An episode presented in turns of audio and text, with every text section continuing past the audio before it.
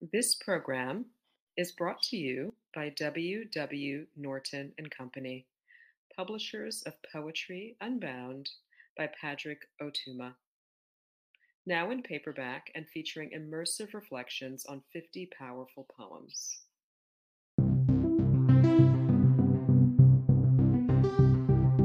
Hi, I'm Joseph O. Legaspi, author of Threshold, Imago, and the chapbooks Postcards, Aviary, Bestiary, and Subways, and Poem a Day guest editor for the month of January.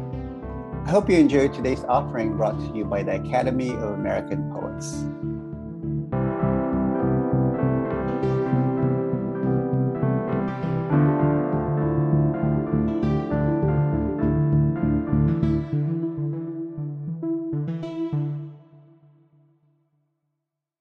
This is Sahar Romani reading Afternoon in Andalusia.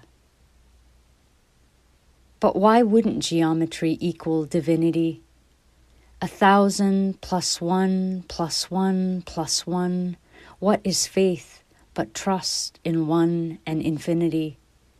Once in Granada, I studied a wall of polygons. Or was it stars or bees, or for a second, a flash of gladiolas in a field until I could see a galaxy, planets spinning, spokes on a wheel, clocks or buttons, vines blooming, a tornado from a future century, garden of ellipses, my lover's cornea, a light each morning, God, so far away and right in front of me.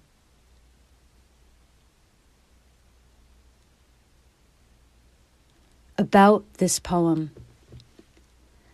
As much as this poem remembers a time when I visited the Alhambra in Granada, Spain, it also meditates on the power of geometric design in Islamic art and architecture. What is the relationship between squares, triangles, hexagons, and the sacred?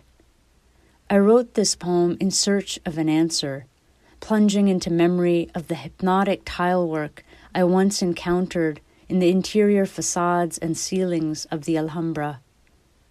While writing, I began to see how repetitive, interlocking geometric patterns, which invoke singularity and multiplicity, can render the cosmos and perhaps reveal a glimmer of the mundane and the divine all at once.